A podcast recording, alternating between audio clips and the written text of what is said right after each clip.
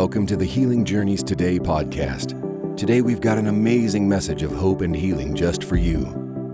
God's word never returns to him void, so let this message sink deep into your heart so that you can walk out your complete healing journey today. Hi guys, my name is Sharon Rhodes and I'm so excited to be with you, and I really hope my stories and things the Lord has shared with me will encourage you and help in your healing journey. I know that God has done so much for me personally and my family, and I just want to share with you that there is always hope because Jesus is on the throne. So let's pray together today.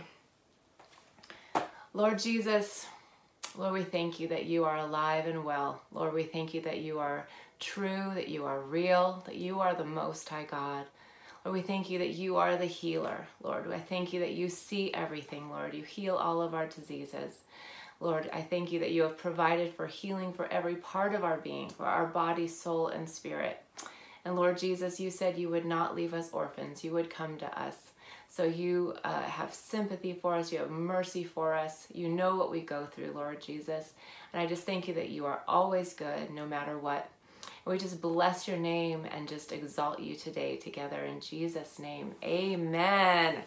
This is the day that the Lord has made, and we will rejoice and be glad in it. You know, sometimes that's just a choice we have to make. We don't feel it, but you know, this is the day that the Lord has made, and we will rejoice and be glad in it, whatever is going on. You know, some of us might not be feeling great today, or we might have other things happening in our lives and it's not looking good, but you know, God is on the throne and he can do all things, and we can do all things through Christ who strengthens us. I want to start today with telling you a story about, I have three sons and they're all men now. And yeah, I know I look 27, but no, really. Yeah, but I have three men, sons, and my youngest son, Joshua, was born very prematurely. So I'm going to tell you that story today. So let me just start out. Okay, so I had my first two sons, Malachi and Seth, and actually those were super like normal, pretty much pregnancies, no big deal. My second son actually, well, that is actually a story because God did something there too, because he was shown to have a hole in his heart while he was still, well, I was still pregnant with him. And the doctors were like, oh, you know, we're going to have a heart surgeon at the birth and all this stuff. So we were all ready for that. And one of my doctors actually said to me, Sharon, don't worry about this. Like, we shouldn't even be looking in there yet. And I honestly don't think my doctor was a Christian at all, but he said, you know, God's not done in there. And so don't worry about it yet. And we prayed for healing. And honestly, when Seth was born, there was no hole in his heart. So God healed Seth while he was, well, I was, you know, still in my tummy. But with Josh, I had a normal pregnancy for a couple weeks, and at about week nine, I was driving to Whole Foods, and I just felt a shift inside. Like, I just felt a shift, like, something's not right. And so I decided I'm going to go to the bathroom when I get to Whole Foods. And I went, and I was totally bleeding badly everywhere. So, I called my husband, and I came home, and we went right to the hospital. We got someone to watch our other boys. We went right to the hospital, and it was a holiday weekend, some Memorial Day or Veterans Day. I always get those confused. But so my normal doctor wasn't there, and some doctor on call gave me a, you know, ultrasound and goes, yeah, well, everything looks fine, you know, but just take it easy and everything. I'm like, but I'm totally bleeding. He's like, yeah, but you know, you're probably okay. Just kind of take it easy. I'm like, okay. So, I went home and kind of took it easy. And then I just kept bleeding and bleeding and bleeding. And this is really weird. I mean, I was younger and I wasn't super, you know, fighting for my rights like I do now. But, I, you know, during the week I called my doctor. I said, hey, you know, I'm really bleeding. And he's like, oh, it's okay. You know, you're fine, because my other two pregnancies were so uneventful. Okay, guys, that's not okay of the doctor. Let's know that now. I mean, now I would be like getting a second opinion and making sure I got in there or something, but I don't know. So, but he's like, I'm sure everything's fine. You know, you're fine. And so he didn't make any, you know, appointments or anything. So I didn't get in with my doctor until I had an ultrasound appointment with a different doctor. And I think that was probably about, I can't remember, this was a while ago, 10 to 12 weeks, you know, because you get to find out the sex and everything of the baby, which is a boy or girl. And so I went for that appointment, and this doctor did the ultrasound, and things were very solemn. And he left the room, came back in the room, and he said, let me just ask you this. Do you want to keep this baby? And I was like, of course I want to keep my baby. He's like, okay, because this is going to be rough. It's going to be a rough ride. And so what had happened was I had a placental abruption. So what that means is, so you know, there's the baby in the sac, and the placenta is what feeds the baby, and that's attached to the uterus, which is attached to the mom, you know. And so the placenta was pulling away from the uterus, which means if the placenta pulls away from the mom, then there's no life, right? So this is like, if we pull away from Jesus, there's no life. I mean, but that's what was happening. And so my body was making a blood clot to fill up that area. And it was kind of gross. I'm sorry. But some of these other stories have been really gross too. So anyway, I had this thing happening. So I was bleeding with this blood clot, and then also the bleeding, like my body trying to push out the blood clot, was making me go into labor and all this stuff. So I was still really early, still in, you know, first, maybe the beginning of my second trimester. And so anyway, we decided, yes, I'm going to keep the baby. I'll do whatever it takes, like whatever happens. And we were supposed to go on a trip that night, and the doctor said, you're not going anywhere, and if this gets any worse at all, you need to be admitted into the hospital. Well, I ended up in the hospital that night. So I ended up in the hospital bleeding to death, and honestly, and I think I was in the hospital for about a week to 10 days, and I almost had to get a blood transfusion, and that scared me to death, because I believe that life is in the blood, and I was like, where's the blood coming from? Like, I just didn't want anybody else's blood in my body. And but I was bleeding out, you know, basically, and I didn't know that this baby still was just staying alive in me, this strong little fighter dude. And but I didn't know what was going to happen. But I just remember waking up out of sleep, and my doctor just staring over me like, oh my gosh, you know. I'm thinking, yeah, you probably should have answered the phone. I forgive my doctor, God bless him. I don't see him anymore. Anyway, so I made it through that part of the pregnancy in the hospital. I did not get a blood transfusion. I don't remember that much of what they did, but I left and I was still pregnant, and they sent me home on bed rest. And again, and they put me on magnesium. Magnesium slows down the labor, tries to keep you out of labor, but it also makes you really loopy, like kind of really spacey. So people would call and say, oh, you can get so much done now. There's so many books you can read and things you can make. You can get your craft on and everything. And I'm like,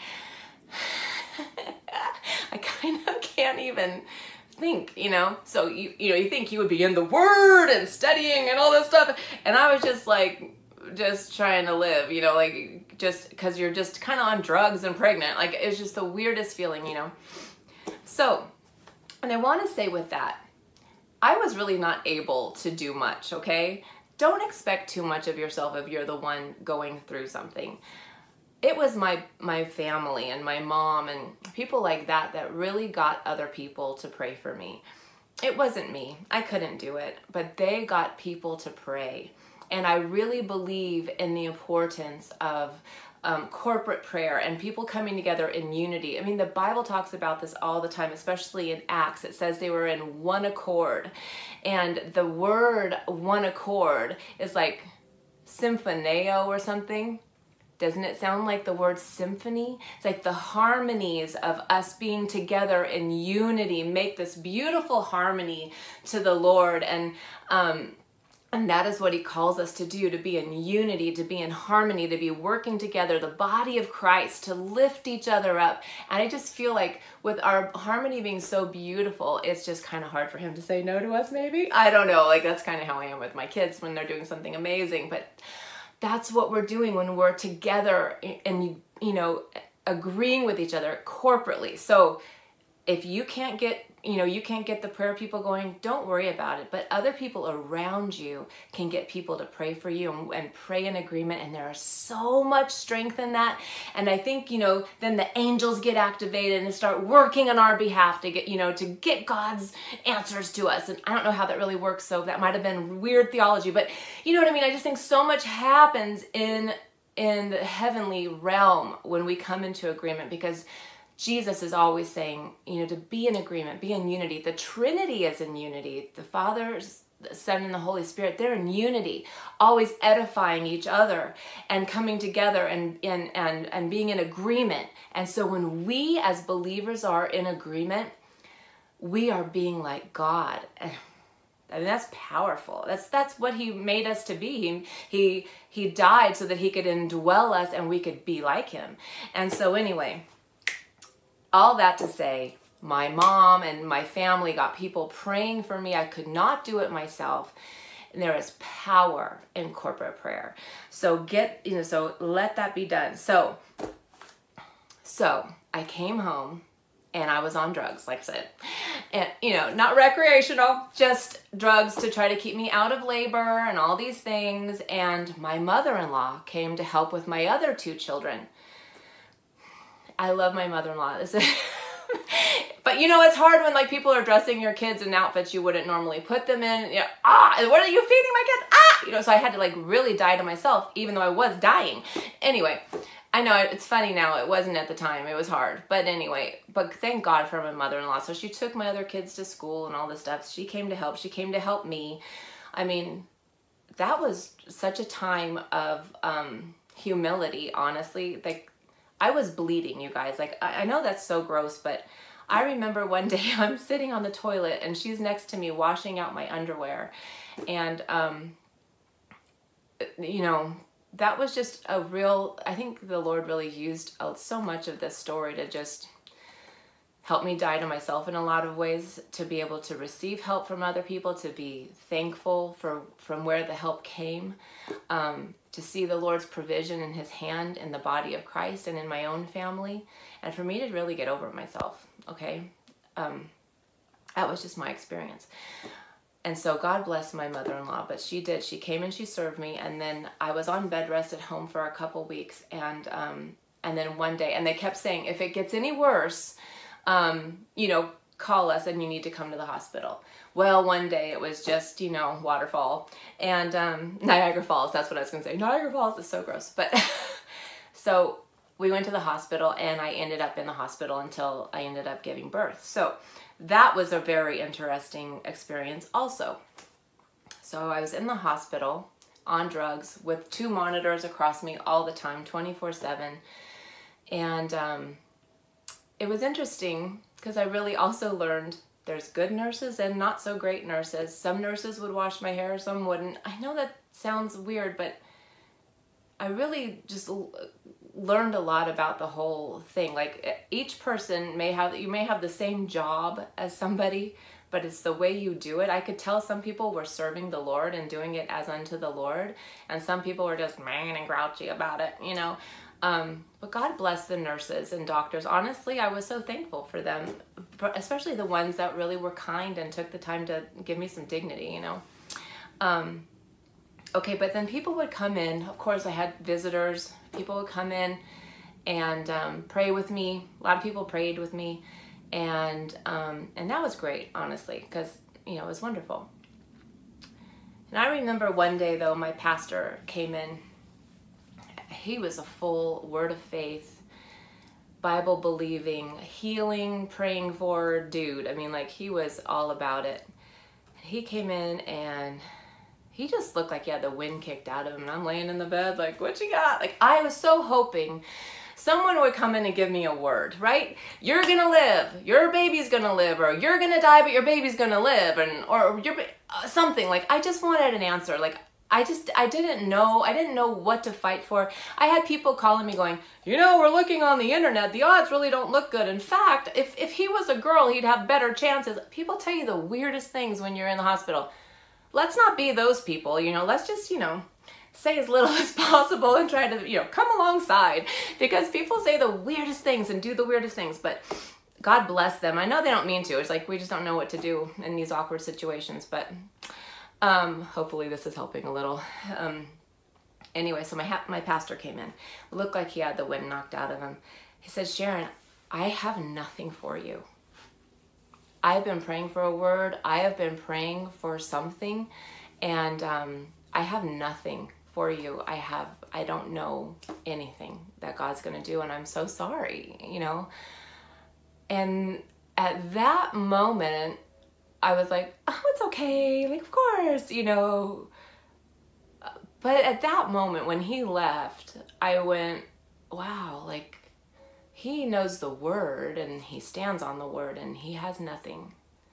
And so I remember I said to the Lord, I remember turning to the wall. After he left, I was alone in the room with my Bible just sitting there because I couldn't read it because I was on drugs. But anyway, I turned to the wall on my side and I go, Lord, what is going to happen to me? Like, what's going to happen here? Can you tell me anything? Like, can you not give me a word? Like, can you not give me a clue? And this is what the Lord said to me. He said, just as I was in the boat with the disciples, I'm in the boat with you. He goes, I'm not going to tell you anything else. I'm not going to tell you anything. He said, you know enough already, and you need to stand on what you already know. I'm not going to tell you anything new. And that's all he told me. And at that moment, I was like, what do I know? I don't know anything. I don't know. I couldn't remember any Bible verse I ever learned. I didn't know anything.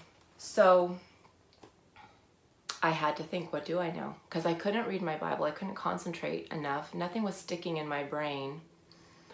And honestly, you guys, you know what came back to me were, I would sing little verses with my kids to brainwash them to know the word. But I would sing, I can do all things through Christ who strengthens me, who strengthens me. I can do all things through Christ who strengthens me, who strengthens me. I can do all things. I can do all things. I can do all things through Christ who strengthens me. And I would sing, what's the song? The joy of the Lord is my strength. But I would do songs, and I was remembering these songs, like from when I was a little kid, or songs that I would sing with my little kids, like Peter and John went to pray. They met a lame man on the way. He asked for alms and held out his palms. And this is what they did say. Silver and gold have I none, but such as I have give I thee. In the name of Jesus Christ of Nazareth, rise up and walk. He went walking and leaping and praising God, walking and leaping and praising God. In the name of Jesus Christ of Nazareth, rise up and walk. So that was the wrong key, but you know what I mean though. I would sing those songs because that's all I could remember. And clap your hands, all you people, shout unto God. Those, I'm serious, like those ones you learn in kindergarten. If you're lucky, that's what was coming to me. That's what I had to stand on. But you know, I was on a walk one day with Julianne Hartman in a bad place. I was in a bad place. She wasn't. You know what she said to me? She said, Sharon, this was after all of this stuff with my baby and all that, way, way after. But she said, Sharon, you may know more of the word than I do, but I believe more of the word than you do. So you guys, is that huge? Whatever measure we have is enough. Whatever measure of faith we have is enough to move the mountain. So if all you know is Jesus wept. That is enough, because that is truth. If you know that you know that you know that, and it's not just logos in your head, but it's rhema in your heart, that is enough to move this mountain. That is enough to heal your body.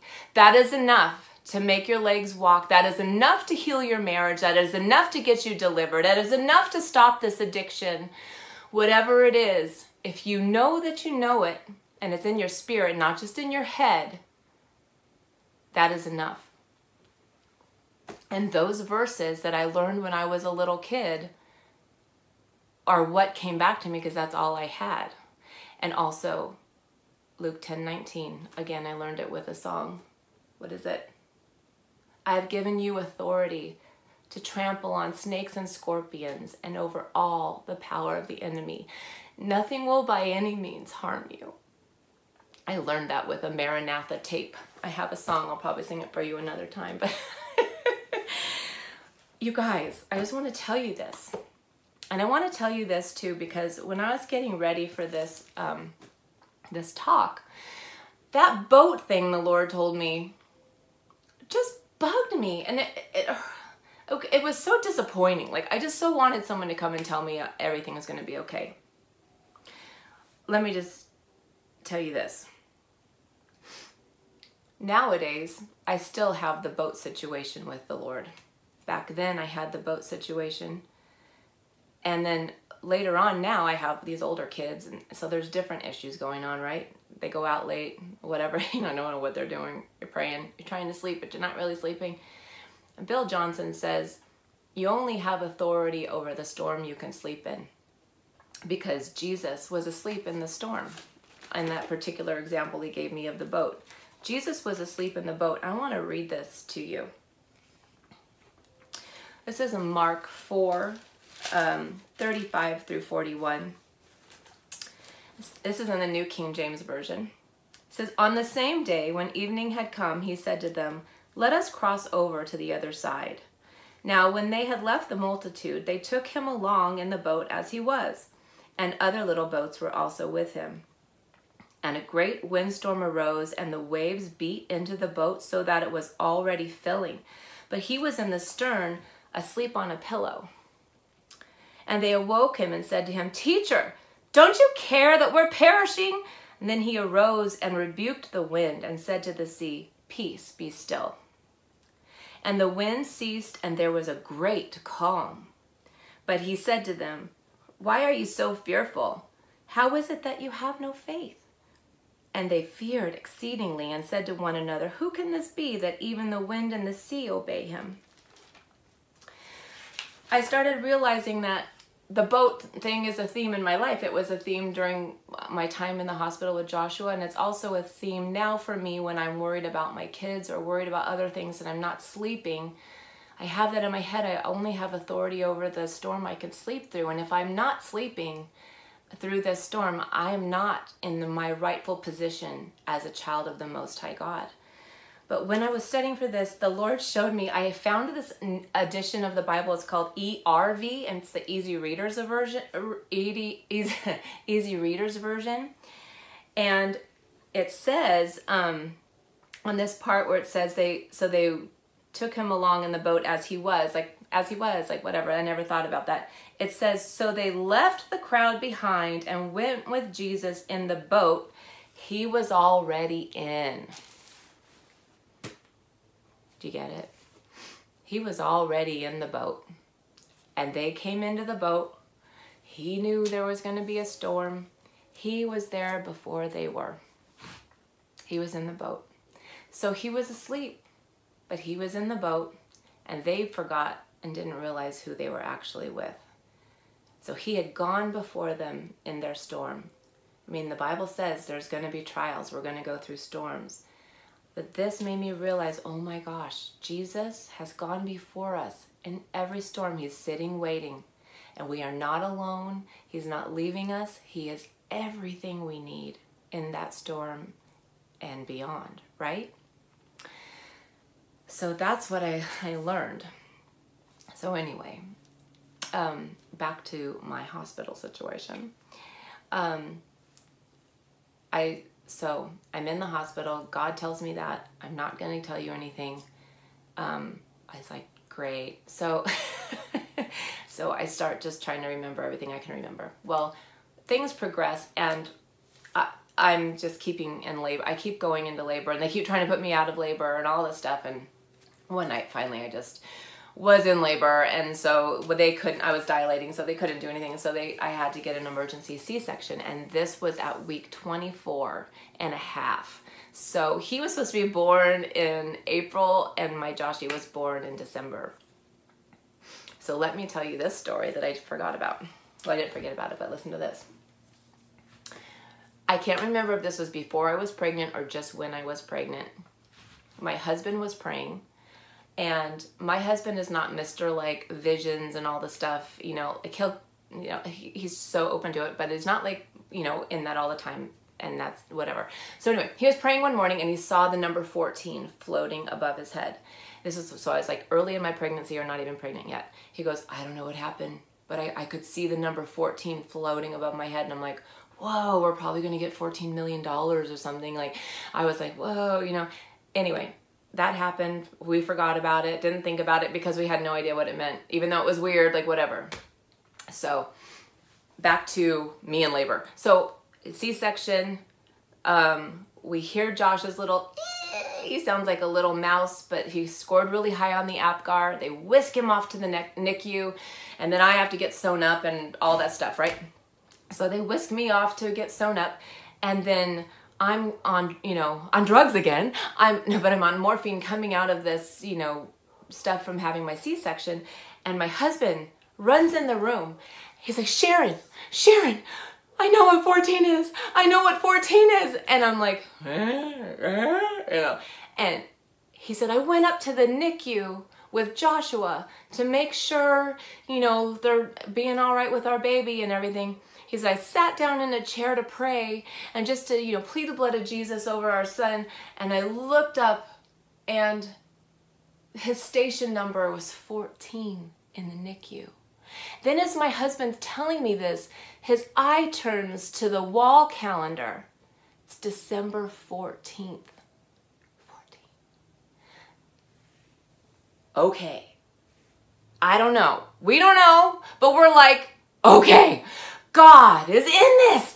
God is doing something. We didn't know what. We did not know what. But we knew he had given us a sign, and now it started to make sense, okay? So we're like, okay.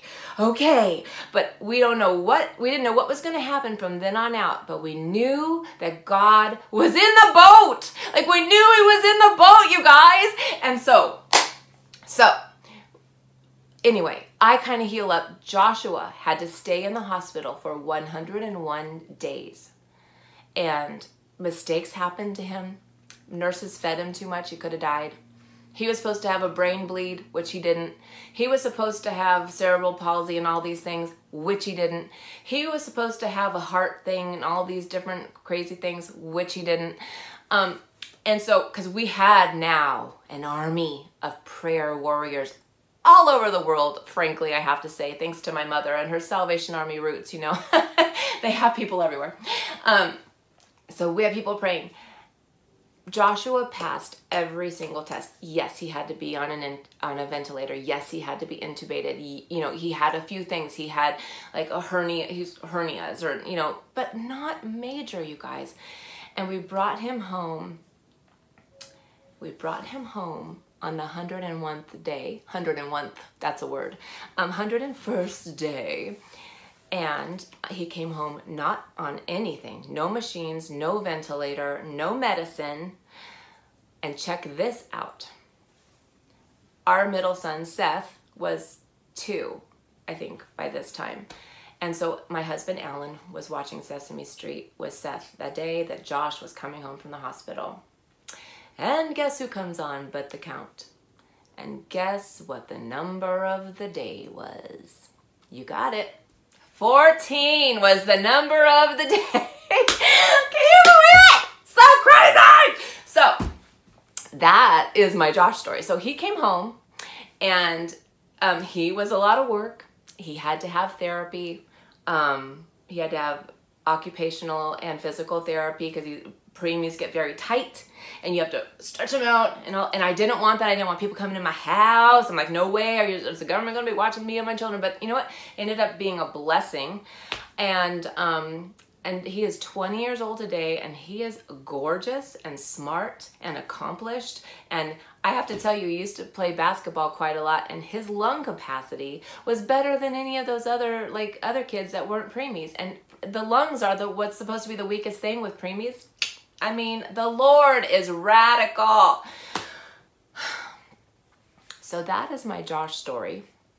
I want you to be encouraged that whatever you're going through, Jesus has already gone before you and is waiting for you. And he knows what's going to happen. He's ready. He has authority over everything. But also, if you know the Lord Jesus and he is your Savior, you also have authority, because he gave you authority to trample on snakes and scorpions and over all the power of the enemy. Nothing will by any means harm you. That is the truth. That is the word of God. And I just wanted to urge you to be like a child. Maybe revisit those, you know, those songs that you learned when you were a baby or a kid, and or that you used to sing to your children. You can put on those annoying song tapes we used to put on for ours with, anyways, but they get into your spirit, and you know, that's life. Once it's in there, you can stand on that. Just like Julianne said, you may know more word than I do, but I believe more. And look what happened to Julianne. I mean, she's healed. I mean, she has a power force because she believes the word. If we believe, and if you can just start believing one verse, ask the Lord for the faith to believe one verse that you know you can hang your hat on, that you know that is the ground beneath your feet. He will give it to you for sure. And we have not because we ask not. He absolutely will give it to you. So I just want to bless you today. Thank you for listening. I hope you could follow along, and I'm sorry for my bad singing. I'll try to get the melody better next time. Let's pray, okay? Lord Jesus, thank you, Lord, that you are our strength. Lord, you are our strength and our shield. Lord, we just love you and bless you. Lord, we receive everything that you have for us today, God. Lord, we thank you that you are our healer, you are our Savior, you are our deliverer, you are our friend. You never leave us or forsake us. You're never disgusted with us. We're never too far addicted or too far gone that you leave, Lord. Lord, your hand is not short. Your hand is not too short to save. And whatever mess any of us are in, Lord, you see us and you will save us if we cry out to you, God. So we love you and bless you. We glorify your name. We pray that you would be glorified in all of these situations. Lord, whatever the enemy means for evil, you can turn it around for good, and we trust you for that. So I bless these people with life and healing, with hope. You are the lifter of our heads. So Lord, lift up these heads today, and just lift up their head to you, to the Most High God. Lord, we just love you. We lift up our heads to you. We lift up our faces. Let your countenance shine upon us. Guide us with your eye, Almighty King. We glorify you. We love you. You are always good. You are perfect. All your ways are true. Your promises are yes and amen. We bless your name, Holy Mighty God. Thank you, Jesus. Thank you, Almighty God. We hope you got some great nuggets of wisdom out of that teaching. Thank you for listening to the Healing Journeys Today podcast. And don't forget, you can find us live on Facebook and YouTube 7 days a week. If you would like to donate, please go to www.healingjourneystoday.com. Isaiah 53:5 says, "And by his stripes, we are healed." God bless you.